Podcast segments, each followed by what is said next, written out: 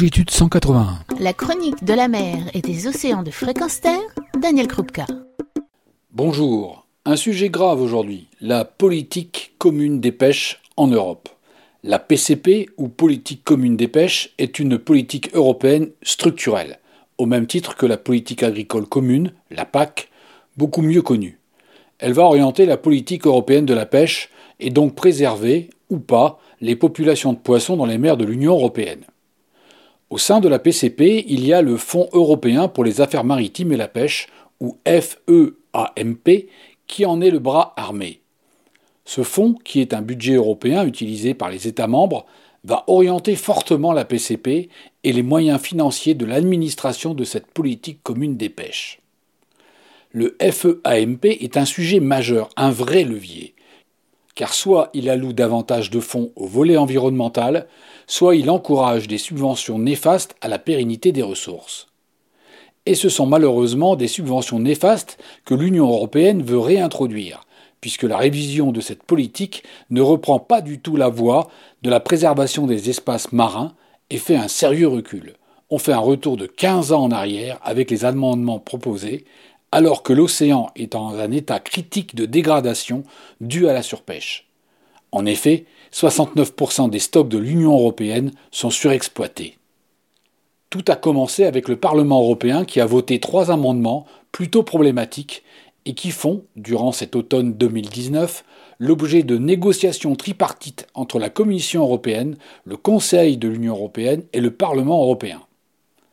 Le premier amendement propose une redéfinition de la petite pêche côtière dans les régions ultra-périphériques. De quelles régions et de quel État parle-t-on ?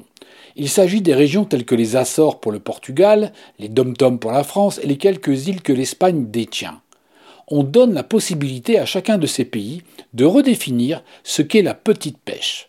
Et en conséquence, l'Espagne, la France et le Portugal, les 2 premières représentant les premières flottes de pêche de l'Europe, pourront allouer des subventions à des bateaux beaucoup plus gros que ceux qui étaient faits précédemment. En clair, on défavorise la pêche dite artisanale, avec des petits bateaux de moins de 12 mètres, au profit d'armements et d'armateurs plus importants.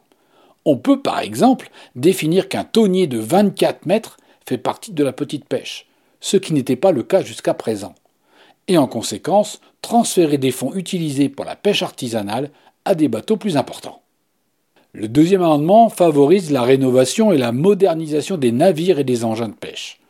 Pourtant, toute étude sur le sujet a toujours montré que la modernisation des moyens de pêche mène systématiquement à la surcapacité des moyens de pêche et donc à la surexploitation des ressources. Les arguments sont que les moteurs qui seront rénovés seront moins polluants, mais on oublie de dire qu'ils seront aussi beaucoup plus puissants. Ils serviront une capacité de pêche supérieure à ce qui existe. Ce qui est un comble quand on prétend vouloir combattre la surpêche. Troisième amendement, celui-là, c'est un rejet. Il concernait la transparence des subventions demandées par les ONG. Pour chaque subvention, il était demandé d'avoir sa justification, qui la recevait, son montant, son motif, ses conditions d'attribution. Rien de plus normal quand il s'agit de l'argent public. Pas de pot. Non seulement on va donner des subventions en augmentant les capacités de pêche, mais on ne saura pas qui bénéficiera de ces fonds et pour quelles raisons.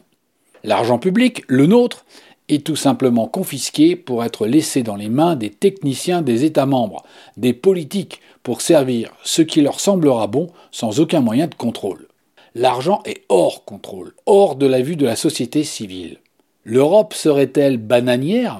Et tout cela, c'est pour demain, puisque le fonds concerne l'année 2021. En dehors de quelques ONG, on ne peut que constater que peu de mobilisation, le sujet n'étant pas vraiment transparent, interdisant un acteur non averti de réagir. C'est une affaire de techniciens, d'ONG spécialisés et d'administrateurs spécialisés au sein d'institutions, le tout sur fond d'influence et de lobby. Pour la France, l'ONG Bloom est le fer de lance sur cette thématique. Et le résultat des négociations est imminent pour cette fin d'automne, en espérant que les résultats seront différents de ce qui est proposé aujourd'hui. Les 2 espoirs restants sont la position de la Commission européenne, qui penche en faveur de la société civile, en soulignant le caractère improbable des amendements, et les changements advenus au Parlement européen suite aux élections. les députés actuels pouvant avoir un avis différent de leurs prédécesseurs. Les lobbies, bien entendu, sont aussi de la partie. Alors croisons les doigts. Mais surtout, soutenons ceux qui bataillent pour la préservation de nos espaces maritimes et la pérennité de la pêche en Europe. Retrouvez et podcastez cette chronique sur notre site fréquenceterre.com.